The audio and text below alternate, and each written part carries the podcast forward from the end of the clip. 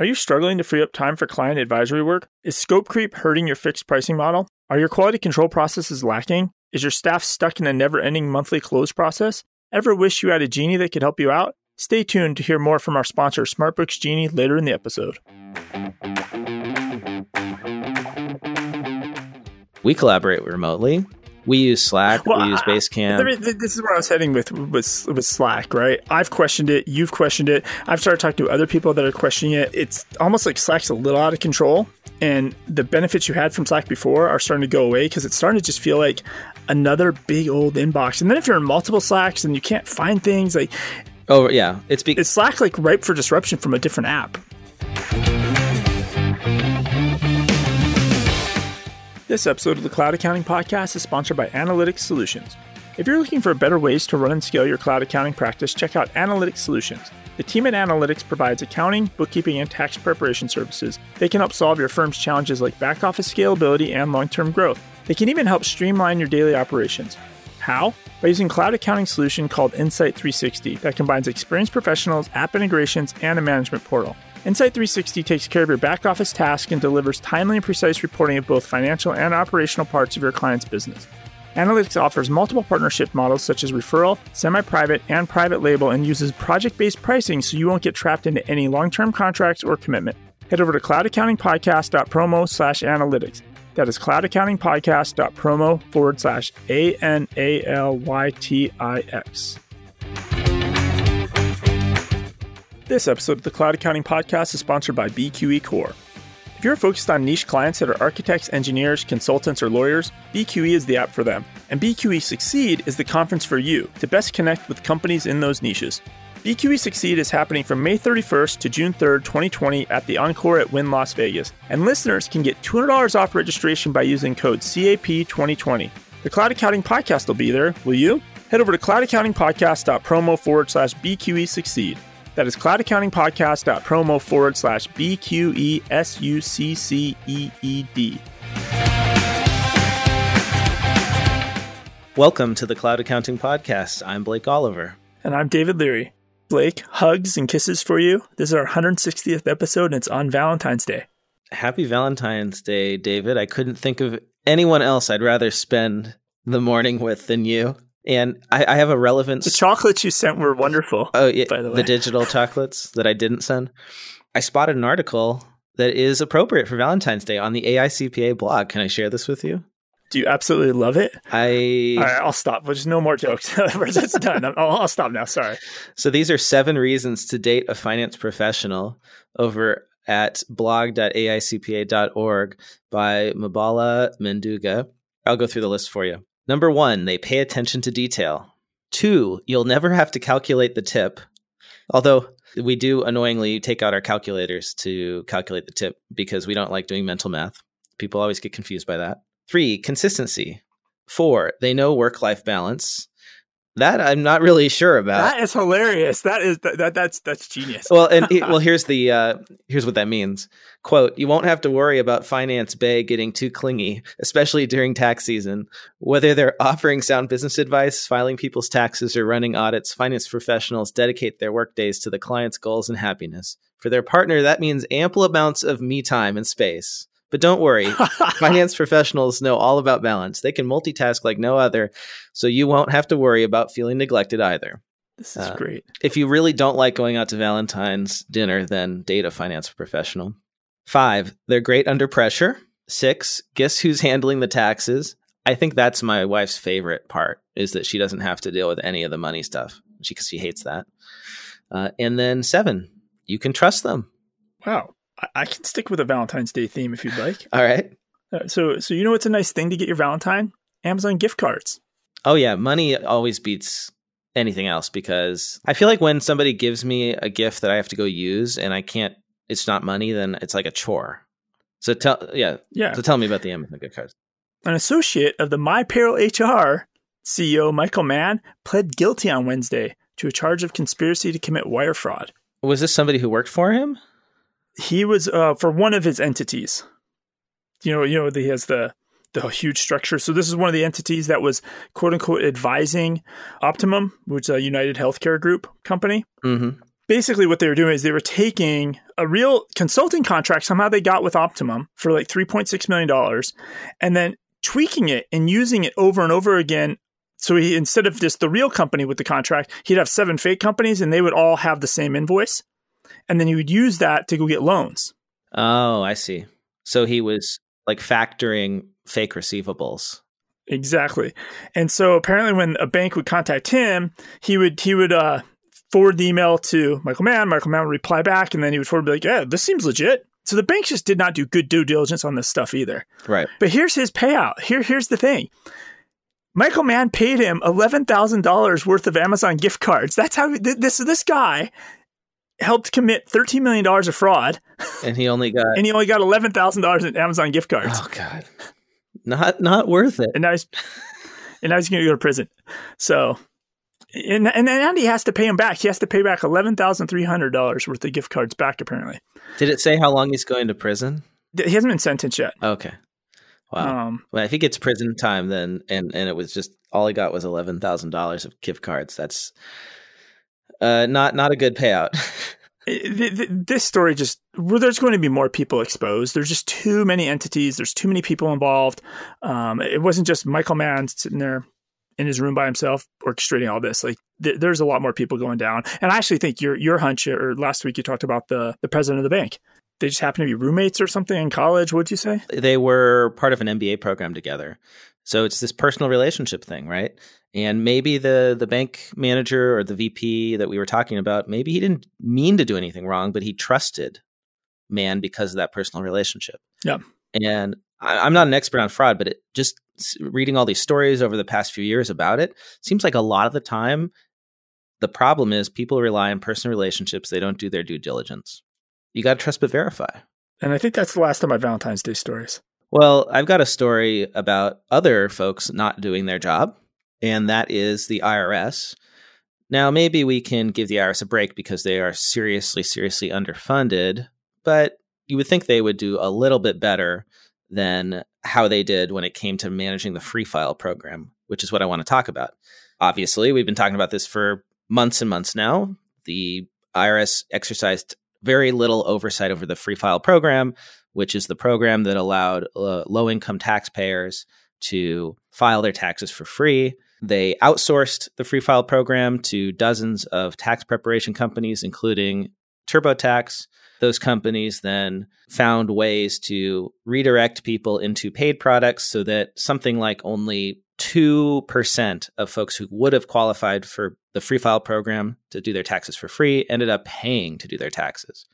The Inspector General of the United States came out with their official report earlier this month and formally said that the IRS did not exercise proper oversight, that the complexity, confusion, and lack of taxpayer awareness around the operational requirements of the free file program are contributing reasons why many eligible taxpayers don't participate in it. And they verified that only 2.5 million or 2.4% of the 104 million eligible taxpayers obtained a free return filing through the program. And more than 34.5 million taxpayers who met the free file program criteria used the members' commercial software to file their tax returns.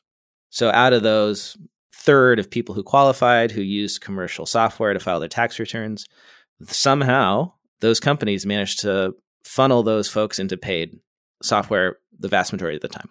The lack of oversight is pretty amazing. There's a lot of detail in this report about the complexity, but also about what the IRS didn't do when they were supposed to exercise oversight. Uh, apparently, they failed to develop goals and performance metrics. They weren't really even measuring the program. So the IRS folks didn't even know that it was this bad. And they weren't verifying that people who qualified for the program were being properly put into the right funnel and and all this stuff. So uh, the IRS agreed with almost all the recommendations and is going to implement them. But uh, in more uplifting news, did you know that the Rhode Island 1040 form has emojis on it this year? Emojis on the 1040 form. Yeah. The 2019 Form RI 1040, it is line 15C and 16, total amount due and amount overpaid. So next to total amount due, there is a, a frowny face, and next to amount overpaid, there is a smiley face. And I found this on a Reddit thread on the tax Reddit. the comments are pretty funny. Somebody said the first time I saw it, I thought our system accidentally printed it, but it is in fact real. Apparently, Arkansas's individual return has had them for years. Utah did it a few years ago on their online filing system, took it off after they got complaints, and then put it back on when they got even more complaints for taking them off. So um, now we have show artwork, right? We can utilize that for our, our yeah. There you go. Work on the show. So those are all my tax stories. Do you want to talk about um, ransomware? Sure. All right. So there was an article in the New York Times kind of summarizing the, the year in review for ransomware in 2019. And the numbers are really uh, scary when you look at it versus 2018 or even Q4 of 2019 versus the previous quarter. In 2019, 205,000 organizations have uh, claimed that they've been hacked by a ransomware attack. 41% increase. Wow. And the average payment is now uh, 84,000. And that was just for the Q4 of 2019. It's double than it was in Q3 of 2019. Wow, this is quickly approaching the amount that people lose due to in-house fraud. And then they're saying the in just December alone, it's jumped up to 190,000. That is, I think, I think like 200,000 is something like the I, I, could be wrong here, but around the amount that the average business loses due to fraud. So, so that basically means ransomware. We should be equally on our attention. So, so think about that. Like if you put that on a graph, it's like a hockey stick. Yeah. So what happens when people see numbers that look like hockey sticks? Businesses pop up. Correct. Right. Of okay. course. So um, what's happening now is hundreds of gangs are uh, starting to um, specialize, and hackers are starting to specialize in creating ransomware as a service hacker gangs yes are so creating ransomware as a service? As a service. So you can, what does that mean? So you and i could go buy a ransomware package and maybe inside the feed of the cloud accounting podcast distribute it. Oh. So like create like a little uh little side business exactly. So we don't ransomware. have to like i don't have time to code up ransomware. I could just sign up for a service and get ransomware. And then and, and then distribute it and then not only that, because when people get ransom, you know, you put the phone number, we get a call in. You and I do not have time to take phone calls from people saying, I want to pay the ransom. They're setting up call centers to handle the call volume. A complete industry, legit industry has been built around ransomware attacks. Oh, this is amazing. And I have a related stat. According to the Allianz Risk Barometer for 2020, 39% uh, of respondents to its ninth annual survey of risk experts identified cyber incidents as their main concern, pushing business interruption events out of the top spot it had occupied for seven years. So, cybersecurity, which includes ransomware, is now the top concern. 49% of risk experts say it's their top concern over business interruption events. Two add ons to this, right? Bryan Sartin, he's the head of global security services at Verizon. They're, they're encouraging clients to create a slush fund of Bitcoins. Just to have in case you need it. Just to have in case you need it. And then um, the article also talks about uh, somebody who had a medical practice, a doctor, and took, she was on her practice over 20 years. And then they, it totally uh, became a mess. She got ransomware, et cetera, et cetera. She was shutting down her whole thing. But her forensic expert apparently told her that even if she paid the $50,000 to get her data back, there's only a 15% chance she'd actually get it back. So uh, stop clicking on links, guys. Sobering. I mean, the numbers just are staggering from the month by month by month of the last quarter, even. Well, and you were talking about the trend, right? That hockey stick kind of mm-hmm. growth. Same thing for this stat that I just mentioned. Seven years ago, cybersecurity ranked 15th with just 6% of responses that it, that was the top concern. So it went from 6% to 39% in just seven years. Wow. Amazing. So uh, it's still affecting uh, governments. Do you know Puerto Rico? They lost 2.6 million in a phishing scam. Oh no! How so, this work? So, uh, they got contacted by an email that said change the bank account details to this, and they paid the bill to the wrong bank account details. Again, it's classic. So all of you classic. probably, uh, to be honest, everybody listening should have a process with their each client. Like provide value to your clients, call them all up, and have some internal processes where you do not change the banking account information without either sign off or secondary verification. You can't just do it because you got an email. Yeah, email verification doesn't work. Email is not secure. Well, let's shift gears for a bit and talk about the Trump administration. It's election season. Uh, I got my ballot in the mail here in California, and uh, my mail-in ballot. Uh, but that's not what I want to talk about. What I really want to talk about is the White House budget. The Trump administration released a budget, and there's something in there that's really relevant to accounting. The White House wants to get rid of the PCAOB, the Public Company Accounting Oversight Board, which has been around for 16 years, that was created after the fall of Enron to be the watchman, the auditor of the auditors. Yeah, the Trump administration wants to eliminate the PCAOB and transfer its authority back into the SEC, which is like the parent of the PCAOB. So this is how do you feel about this? Because I think before in previous episodes, you, I think you've railed against them for failing, being being a failure at what they're supposed to be doing. I love this. This is like the best thing that Trump has ever done. it's it's amazing because just two weeks ago in Accounting Today there was this great article called "Is the PCAOB doing enough?" and the stats are just damning. Since the PCAOB opened its doors, it has levied less than one half of 1% of the fines that it could have imposed on the big four U.S. accounting firms based on its finding of defective audits. This amounts to a total of $6.5 million in fines, rather than the 1.6 billion that were warranted, a minuscule fraction of what the PCAOB should have recovered from wrongdoers.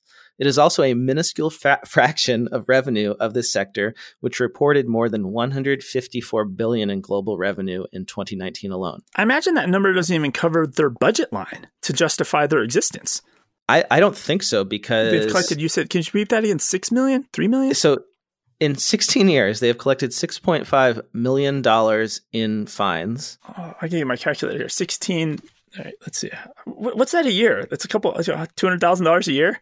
Uh, do you, you do the math right now, and I'm going to look up something else for us, which is which is interesting. I'm going to look up the cost of the PCAOB. So I'm dividing five million by. You're d- dividing six point five million by sixteen years. Oh, it's earth shattering. Uh, Four hundred thousand dollars a year. okay, for a government department. so the the budget for 2020 for the PCAOB is two hundred eighty four point seven million dollars. Oh, we have to kill this. Absolutely. I, I, I, you got me convinced. This is the best thing Trump's ever done. I'm, I'm sold. Isn't this amazing? So, so put, putting this these fines in perspective, six point five million dollars in fines for an industry that generates 154 billion in global revenue. It's like David, if you know, if I got a parking ticket and it was like five bucks, right? so it gets worse. I'll, I'll, I'll share some of the stats from this um, article. And by the way, this article in Accounting Today, it's in the show notes, and it links to a report by the Project on Government Oversight, which is you know one of those groups that does government oversight. Thank God we have these.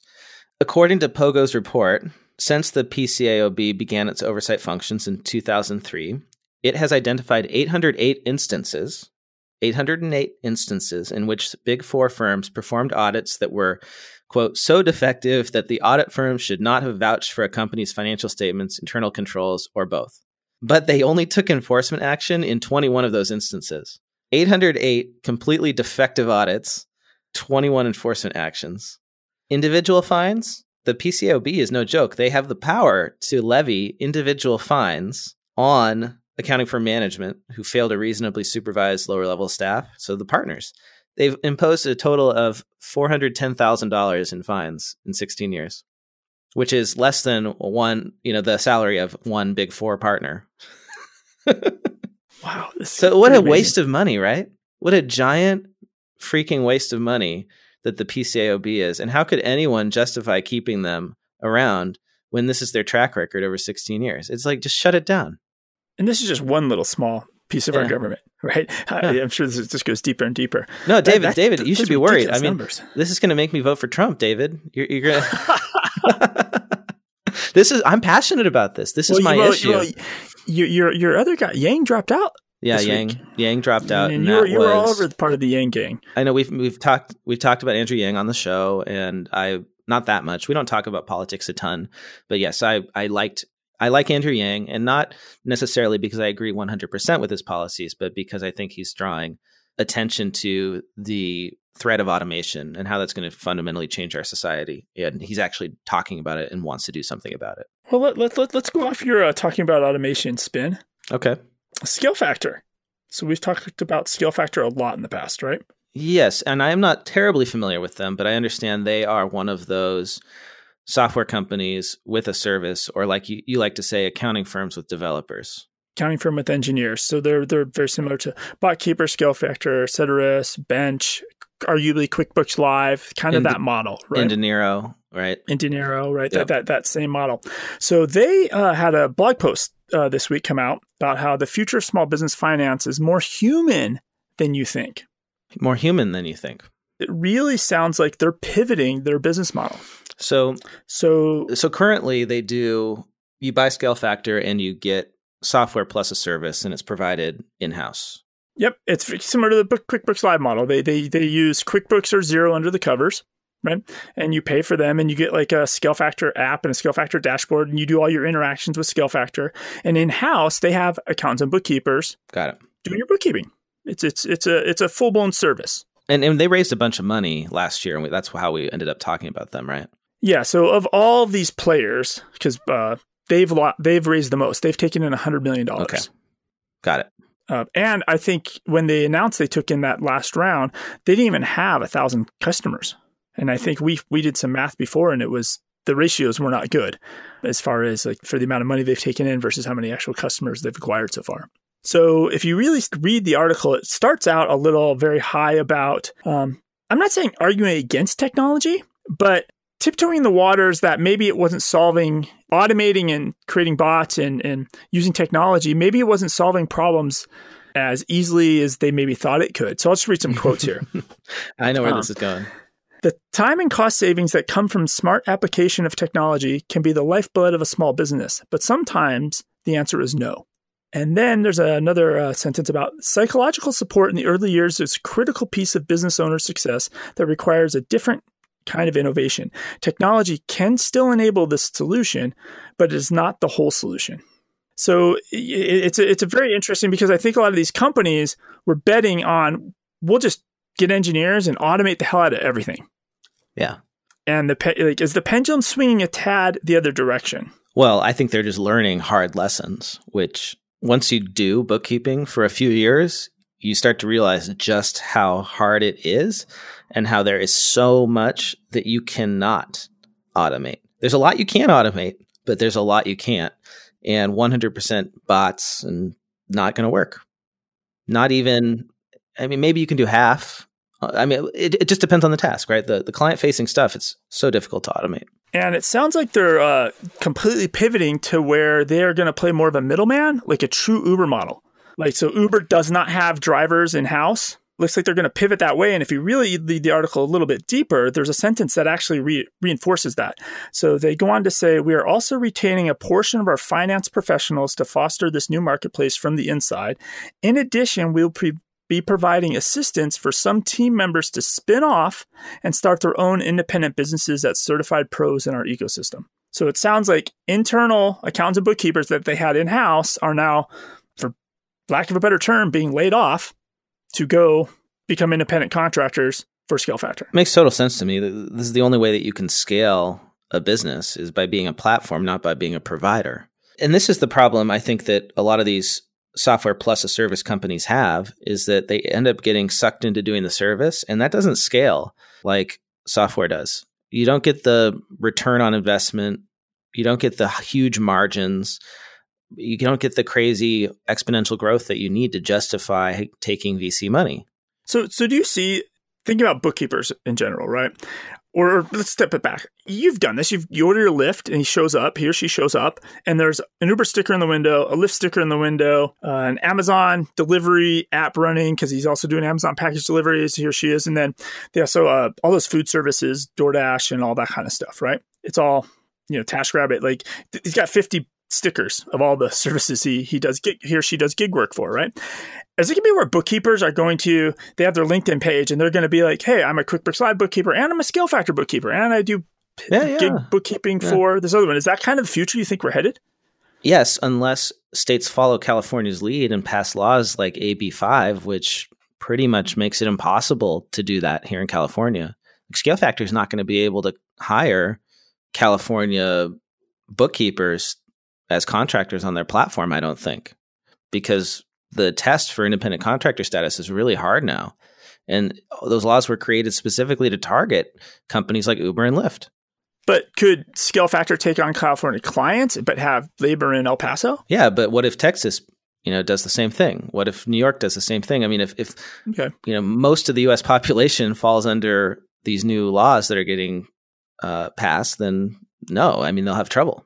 So So we'll see. Uh, I did reach out to ScaleFactor. We'll put a link on, on Twitter just to confirm whether or not they actually let off staff, um, which ties into our story from last week, where over here on the QuickBooks side, it sounds like they can't hire staff fast enough. Right, So which is why they're there- going to uh, advertise. some freed up labor now. The, the, the market's going to eventually balance all this out, right? We'll see.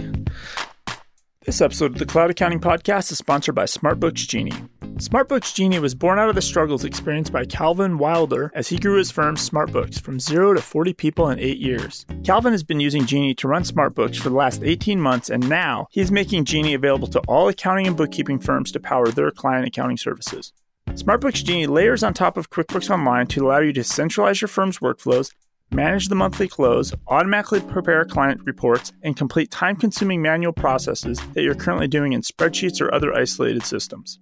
By centralizing client management to get core work done accurately and on time, SmartBooks Genie will stay on top of the deadlines and scope of service that you are delivering to clients so you keep your client engagements profitable. To learn more about SmartBooks Genie and take advantage of its early adopter program offering 50% off monthly subscription fees, head over to cloudaccountingpodcast.promo slash genie. That is cloudaccountingpodcast.promo forward slash G E N I E. SmartBooks Genie grants your wish for a streamlined practice.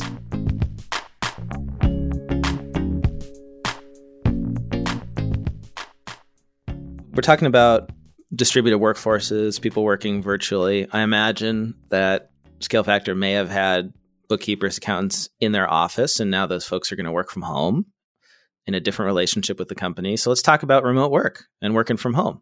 Yes. Uh, David, you sent over the latest Buffer State of Remote Work report. Ah, somebody tweeted that, and I said, that's that's Blake's beat, and I tagged you in the tweet. Well, and you know I love. I didn't open it or read it, so I'm looking forward to you summarizing for us. and, and and Buffer does a great job with this report. The link is in the show notes, and I encourage anyone anybody who's interested in seeing some good visuals on remote work to to go visit that. I'm a big fan. I have been working remotely since I started in accounting. Most recently, since October, because uh, where I work, Jirav, we're a virtual company. We have a headquarters and a WeWork in San Francisco, but that is a optional workspace. People work from home. Often we have folks in Seattle, in Texas, LA, and we're going to grow that way. So let me just uh, share some of these interesting stats from the report, shall I?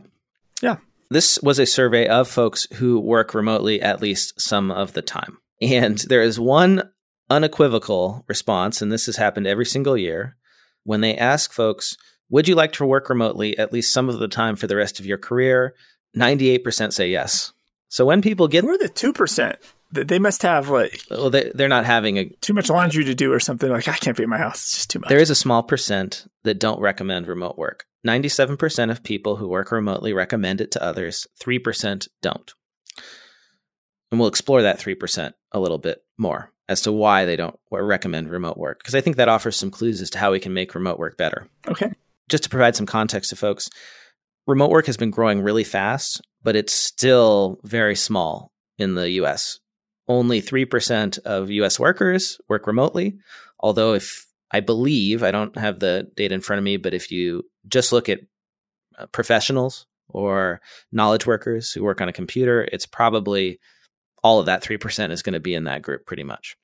Uh, so it makes it a bigger percentage uh, of, of, you know, people who are listening to this show and whatnot.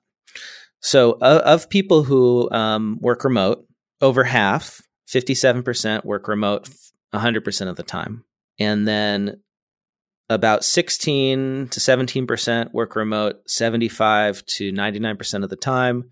10% work remote 1 to 25%. Uh, smaller percentages work remote 50 to 75, 25 to 50. So basically, more than half work remote full time. Okay. And the rest are working remote some of the time. Uh, 70% are happy with the amount of time they work remotely, but 19% would like to work remotely more often. Only 11% would like to work remotely less often. And of the benefits, let's talk about the benefits of remote work. You might think that it's uh, the ability to spend time with family or work from home, but those are actually not at the top of the list. The number one reason people like working remotely is the ability to have a flexible schedule. That's almost a third of respondents. And then a quarter say it's the flexibility to work from anywhere. And 21% say not having to commute, which I th- think is my favorite. What's your biggest struggle with working remotely? It's split between. Can I guess? Can I guess some of these? Yeah, go ahead. Just opening cabinets and just looking for a snack. Not laundry. Not on the list.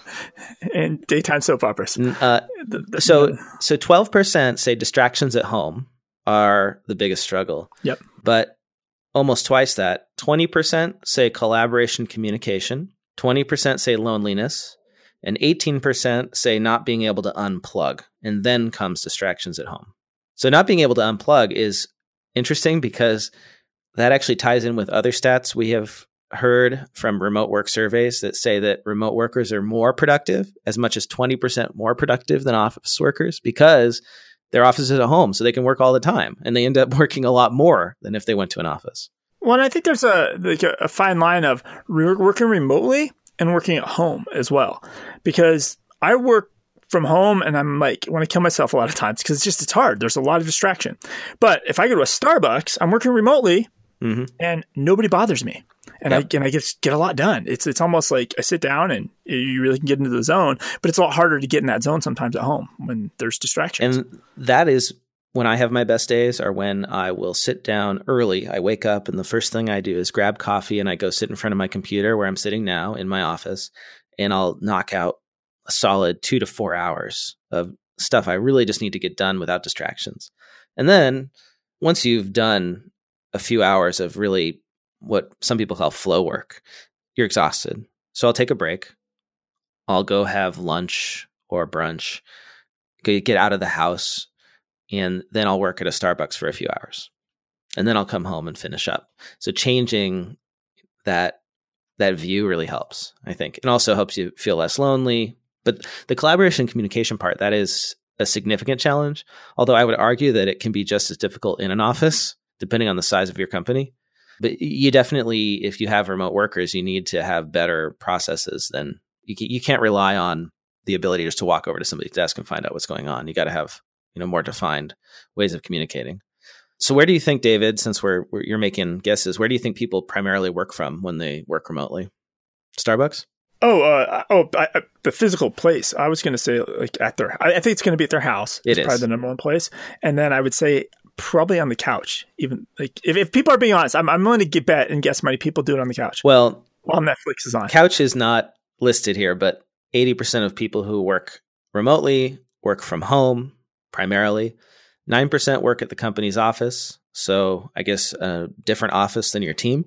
And 7% work at co working spaces. Only 3% work primarily from coffee shops, which I mean, I totally get that's impossible to get. You can't work full time from a coffee shop. Although I think there's lots of people in my neighborhood who do because the Starbucks is always jammed. So, and, and the other interesting thing is uh, even at companies when you're in the office, right? And I, I, remember having this experience Intuit, experience it at Intuit. You go to a meeting, and the Intuit campus is gigantic, and people just don't have the time to walk to the meeting, so they, they end up dialing in remotely. So even though they're at the office, they're still attending meetings very remotely. It's pretty funny, right? right? Yeah, so, would, like, so so even people at the office are getting the remote experience. Yeah, we would do the same thing when I was at the firm down on Wilshire Boulevard. My team would be there'd be a wall between me and my my team, and we would all just dial in on Zoom because it was easier than trying to get everyone around a desk. We all had our stuff at our desks. you know, it just makes so much sense. Um, so some insights from the report. Okay, so the the big question is, you know, how do people overcome the challenges of remote work, and like why do people not recommend remote work? What are the issues, and how can we fix them? So the number one issue is when teams are split between offices and remote workers and this is something you'll hear from a lot of folks who run remote companies is that if you're going to do it successfully and if you want those remote workers to feel included it's actually really important that you don't have an office or if you do have an office that it's not required that people go there because you don't want your your company split into two groups where you have here's my group of people in the office who all have really great relationships and have that traditional office style of working together and then here's the remote team which are like second class citizens and they don't get to know what's going on they miss out on stuff those people feel really lonely. So if you're going to do remote, you need to really go all in on it. It's kind of like dropping timesheets. It's it's kind of like changing your process to pricing fixed fees or value based. You can't can't really go halfway and make it work. You got to do the whole switch over to be really successful. And Buffer is a like a social media tool company. Are they 100% remote? That them as a company? 100% remote. Yeah. And so they're there. I think TaxJar is 100% remote. Zapier um, is like, Zapier is 100% and they're like big. I, I want to say they're like a thousand people and they are 100% remote. So guys, you know, if you think that remote work is just for small firms or small teams, it's not true. There are some big tech companies that have gone fully remote. And you know why they're going remote? Because San Francisco is unlivable now. there was actually just a story on CNBC about Twitter's CEO Jack Dorsey.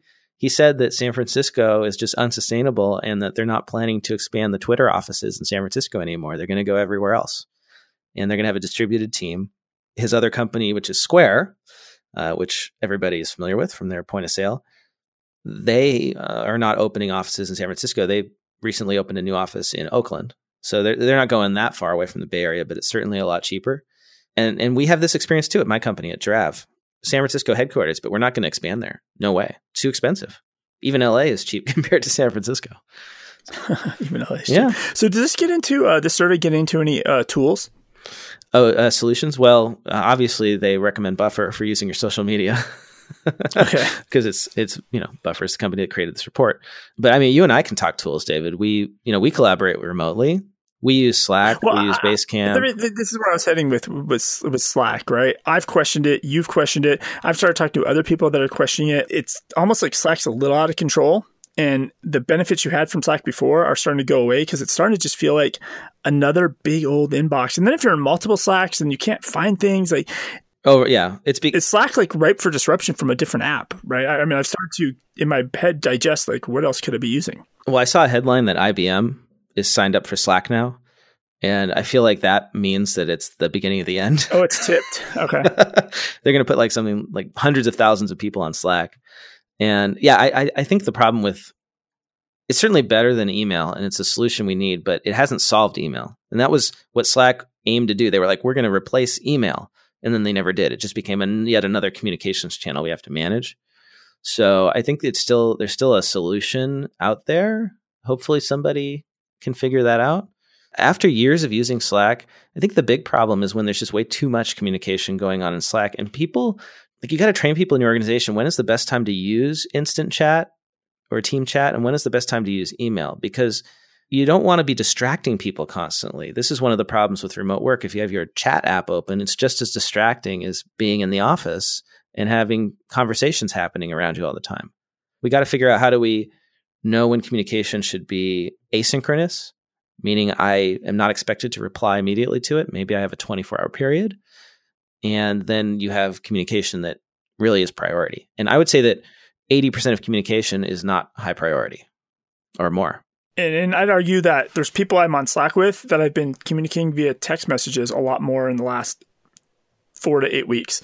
And so something's obviously is shifted to where like it's almost like hey i want them to see this message or i need actually to i really need to communicate with them and slack's just not good enough for that anymore so i don't know it's something to keep in mind and watch i don't think we have to, to beat this up today yeah yeah no well let's we'll keep talking about it but yeah that's my because you brought it up i gotta say that's my main complaint with slack is that if I s- open a message on my phone it's marked as read if there's something i needed to do it's not easy to keep that in an inbox or keep that in a queue. I, I have to star it and then remember to go to my starred messages or I have to set a reminder. It's not good for actually tracking work that needs to get done. So versus an inbox, it'll sit in your inbox for the rest of your life. that's the thing about an inbox that yes, the inbox may get full and cluttered and, and then it's a pain to clear it, but at least you are assured that you're not going to lose a message that you read because it's there in that inbox. Well, I think there's that feature of Slack. I think it's on by default where all the messages just go to your inbox and you can reply to them in your inbox. So you could actually just never actually go use Slack anymore, but just have all the messages run through your inbox and you just oh in my email inbox and your email. Yeah. Oh, then that's worse. that's the worst because you can't reply from your inbox. So then you got to go back to the app. It just it makes things even worse. Anyway, uh, we're not going to solve the world's problems in that regard today. No. Um, I have uh two small app updates that were kind of interesting, but then I, I do want to talk a little bit about the UK. Uh, so I don't know what else you have on your plate. There's just one thing I wanted to add to that remote work discussion. Oh, yes. Which is something that we don't often bring up. A lot of times we talk about work life balance. We've talked about the talent shortage, how accounting firms, bookkeeping firms in particular, are going to have trouble at attracting and retaining talent. And that's one reason that remote work uh, is important. It can help you attract folks who don't want to commute. And there was a stat recently in the Wall Street Journal in an article called Smallest US Firms Struggle to Find Workers. Businesses with fewer than 20 employees, in 2019, their headcount was essentially unchanged. When you compare that to bigger companies, companies with 500 or more employees, they grew their workforces by 2.3% in January. And they grew their workforces in 2019. So the economy's good, businesses are expanding, but the small businesses have not been able to hire and aren't able to compete with the big companies that can offer big benefits. So remote work is a real option, a way that they can, the small businesses can compete. Also, investing in software was mentioned in this article. The quote is Some small companies are using software to drive efficiencies that keep headcount down and allow companies to remain competitive. North Carolina Trailer Sales Inc. invested in new software that costs $15,000 a year to streamline bookkeeping and other administrative tasks. Unquote. Now, they don't say what that software is. Sounds like an ERP. yeah, sounds like an ERP system, right? So, you know, more companies are willing to spend on software. Outsourcing is also mentioned. Quote, other companies are taking advantage of a boom in service providers willing to handle functions such as human resources and marketing. Ultraco, a contract manufacturer in Thousand Oaks, California, outsourced accounting in 2019 and this year plans to shift logistics and the creation of artwork and presentations to third parties, unquote. Software, outsourcing. Outsourcing too is like a remote work kind of thing if you think about it, right? It's they're not your employees, they're contractors, but they're not in your office. Yep. Um, and one more thing I wanted to add uh, this was an article in Forbes called Remote to the Rescue How Virtual Jobs Are Saving the World. It reminded me that there are benefits to the earth from remote work.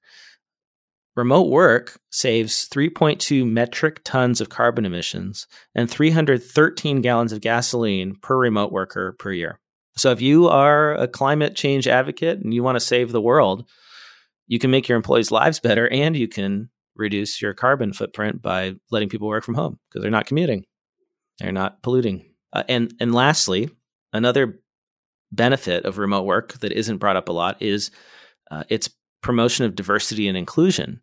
Because when you measure people based on results, the color of their skin or their gender is less important. And also, when people aren't in an office all the time, that is not as visible. Or hygiene. So people's work or hygiene. That's right. So you have to have systems to measure work product, which is hard, but yeah, it's it's better for top performers because they don't get judged based on superficial traits. So I have two small quick app news. Uh, Kashoo. Are you familiar with Kashoo? K S H O O. Uh, Gesundheit. So they're they're a cloud accounting software app. It's been around. I feel like it's been around like at least a decade. It's been a long time. They released um, some new tools. They've now added machine learning to categorize and uh, reconcile expenses. They're saying data entry is virtually eliminated, and then they're going to also do some um, OCR. So take a picture of receipt, upload it right in the app. So they're consolidating, you know, arguably things that were done by third party apps into their one app. I just like reading it. It's hard to tell like that like this is just kind of normal cloud accounting stuff other than the OCR that everybody else has been doing. So I don't know like what what was Kashoo doing before? Like I, have never actually used it. I've just mm-hmm. know they've been around. I mean, I've always thought it's it's they had bank feeds and they pull down transactions. So. Yeah, I think similar to Xero QuickBooks Online, more for those micro businesses, though. I got some app updates too. Okay. Square has released progress invoicing, so now you can send an invoice and set up milestones, and then you can progress invoice your clients. Wow. And yeah, right. It's something that people have been asking for forever in a lot of apps, and Square just does it. They just go and do it. Nothing stops them. Uh, and then Xero has a couple updates. Xero Expenses uh, has mileage. That's now in open beta. So you can track your mileage in that Xero Expenses app. And then you can now attach a file to a spend money transaction on your mobile device. This was something that was really requested when you're reconciling on the bank feed. You can now open up that transaction you create and you can snap a picture of a receipt and attach it. So it changes the workflow from having to submit the receipt first and then reconcile. Yep. Makes a lot of sense because I don't save all my receipts. David, I know you're crazy and you save every receipt. So I just want to go in when I'm reconciling, take a picture of any of the bigger items like my hotel bill. Well, one day when I hire, a, I outsource my bookkeeping work. I'm going to be an ideal client. There's going to be a lot of demand to take me on because I know my stuff's nicely, nicely organized and I have good habits as a client. Except um, you'll know how it should be done, so you'll complain when it's not done properly. properly or on time. this is taking too long. Um, so again, file this one under uh, banks becoming GLs. So uh, Joust, you know, like you know, Joust, the event on horses, like, so or the uh, the famous uh, computer game. Oh yes, exactly. Right. Uh, so they've launched a banking app for freelancers. They're actually part of a an invoice guaranteeing company called PayArmor. So I don't know if you've ever heard of them. No, never heard really, of it. To, to, help collect, it's it's invoice factoring, right? To collect unpaid invoices. So basically, this app is now it has a FDIC insured bank account combined with a merchant account, but it also does. You get your debit card, you get bill pay, you get savings and goals, you get a dashboard, you get client management, you get invoices and invoice factoring. Like it's your bank account, your bank app, but it's your full blown. It's, it's pretty close to a GL. Like this, we just keep seeing this every week. So did they start as a bank? I think they started as a invoice factoring company and then worked with a bank to spin up this Joust app. Got it. And who's it for? Who's using this? Small businesses, freelancers. Freelancers. So yeah, because you know, small business, business is a big category, right? So like, is it yeah, yeah. solo folks? But it's just it. it's that same march we keep seeing every week. Yeah, banks want to be GLs, GLs want to be banks. For freelancers, I totally see this app, bank plus accounting system plus invoicing system being the winner among freelancers for sure because their needs are really simple and it's totally doable. They just need to categorize their expenses, send invoices, get paid, you know, manage their money. Somebody's going to get millions and millions of customers if they can lock this down. And then combine it with probably some human piece, some human bookkeeping type level of support, some small add on on top of it. You really may not even need to because this is the one thing that AI is really good at in ML, like you just said with Kashoo, is categorizing transactions. That if you have a big enough database and you have enough people who are manually categorizing just some of them, a fraction of them, you can automatically categorize the rest. This is not complicated to look at a bank statement line and figure out what category it should go to, especially if you've got a standardized chart of accounts. That's the trick. That that that's the key is standardized yeah. accounts across the board because I'll tell you what, Mint, like I've I've given up. I don't even correct transactions anymore. I just don't care. Like, like I, I know that it, it, categorizes them based on kind of what the the crowd categorizes things on, and it's just it, it's always a hassle. It's never right. So, so that's that's the trick. Standardized chart of accounts, and then and then I'll you know have some human verification, a little bit of it. Anyway, that's all I got this week. How about you, David? Oh, we didn't read our reviews. Oh, we, oh, we have to read reviews, and then we can talk UK. What do you want okay. to do? Read, let's read, read the reviews and get back to our Valentine's theme. There's okay. a lot of love in there. Yeah, let's read some love notes. So, we got one here on Apple Podcasts. This is from CPA in YYC. I recently began researching starting my own accounting firm, and listening to this podcast has helped affirm I am on the right track and has kept the imposter syndrome to a minimum. I particularly enjoyed the dive into what the heck is goodwill and how do we keep our designation relevant. That's from Ian Follansby, CPA, CMA, and founder of MetaQuants in Inc. in Calgary, Canada. Awesome. Thanks. Thanks, Ian, for listening. And I'm glad you liked this discussion. Sometimes I think when I talk about FASB and Goodwill and the PCAOB that nobody actually cares about this stuff. It's good to know you do. I, I usually go out and get it, sit down the fridge, and come back when you're going off on that. That's David's snack time. Uh, so I have an uh, interview or interview. Sorry, I have a review that was on Podchaser. This is five stars. It's from Mark R. Bruce. A big thank you to David and Blake for an amazing podcast. You're absolutely making a difference in the world of cloud accounting and bookkeeping. I'm an Australian living in Asia, working with accountants and clients across the region to help them with their transformation journey. This podcast has become a very important source of. And then it cuts off? Uh, that might be the whole thing. He might have ran out of characters. I don't know. Well, thank you, Mark. Last one is from Cliff Mitchell. Five stars on Podchaser as well. David and Blake are running the best podcast in cloud accounting. They have a deep understanding of the app and accounting landscape and are both entertaining personalities. They also like ClockShark, which is obviously the best time tracking app for cloud accounting. And thank you, Cliff, for listening and taking advantage of our offer to read your review on the air, even if it is obviously totally promotional. It's it's smart. You get, you get a free ad, write a review. Yeah, actually, I think Clockshark's sponsoring next week. So, oh, thank you, Clockshark. That's awesome. Well, so. No, and and I've heard great things.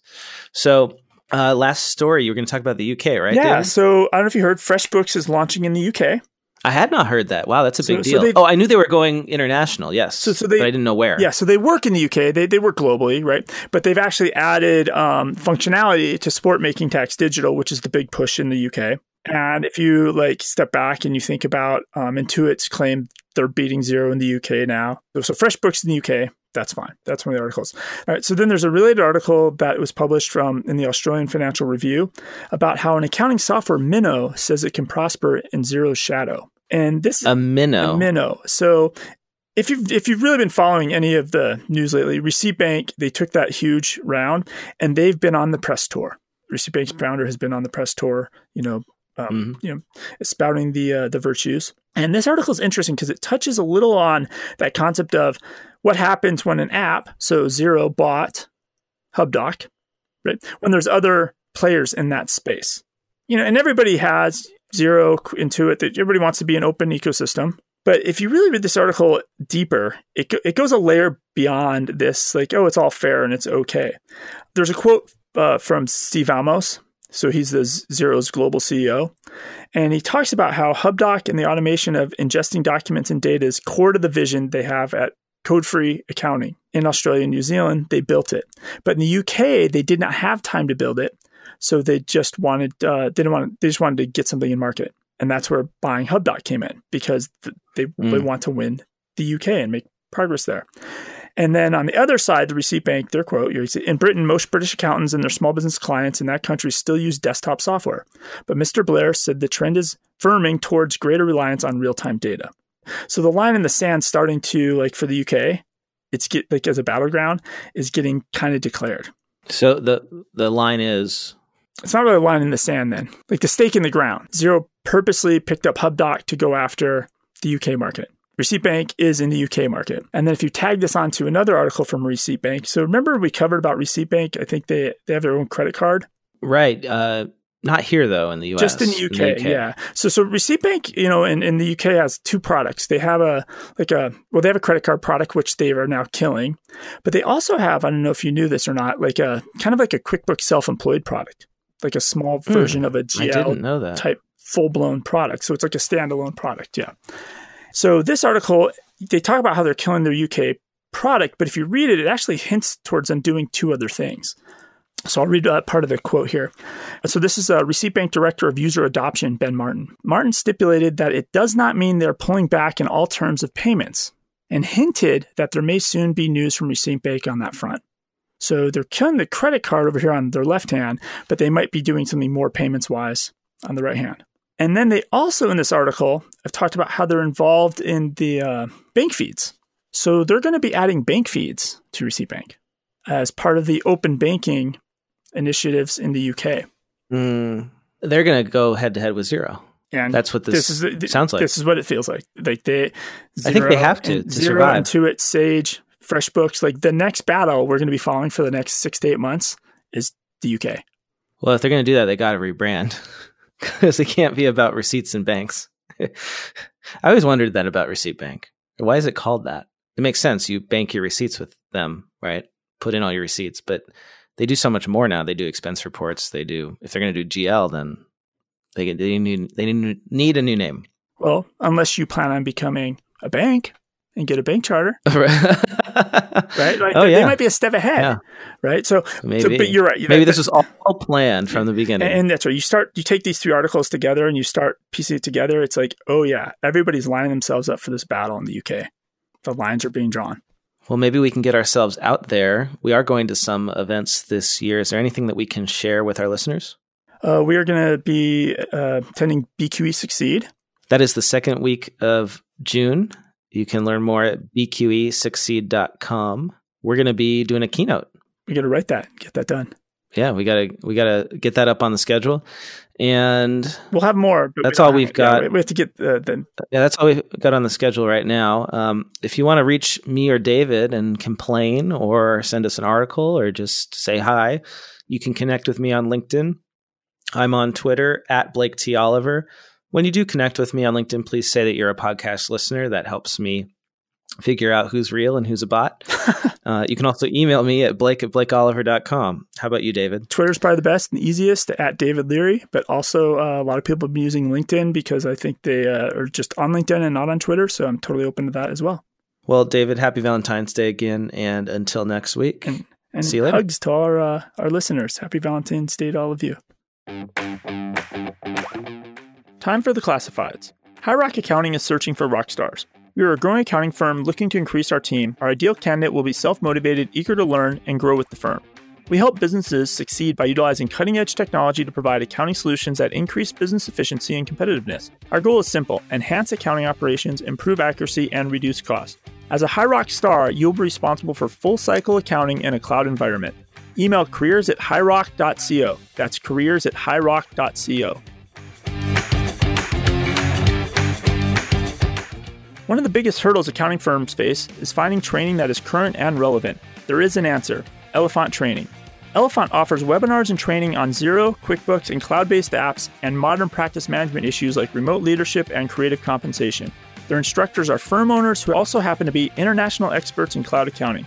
This year, Elephant is offering recordings of their most popular webinars, plus valuable resources in their brand new learning library. You can use code CAP20 for 20% off your subscription.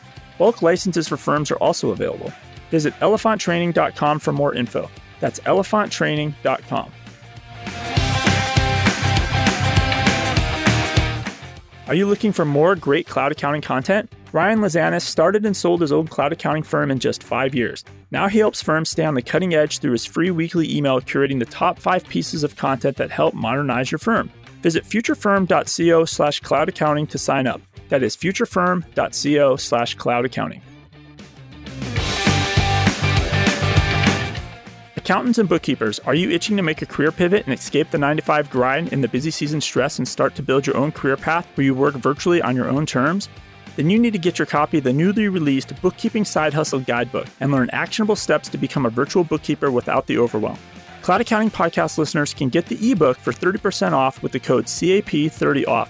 Get your copy at bookkeepingsidehustle.com forward slash bookkeeping dash guidebook. Want to get the word out about your newsletter, webinar, party, Facebook group, podcast, job posting, or that fancy Excel macro you just created? Why not let the listeners of the Cloud Accounting Podcast know by running a classified ad? Hit the show notes for the link to get more info.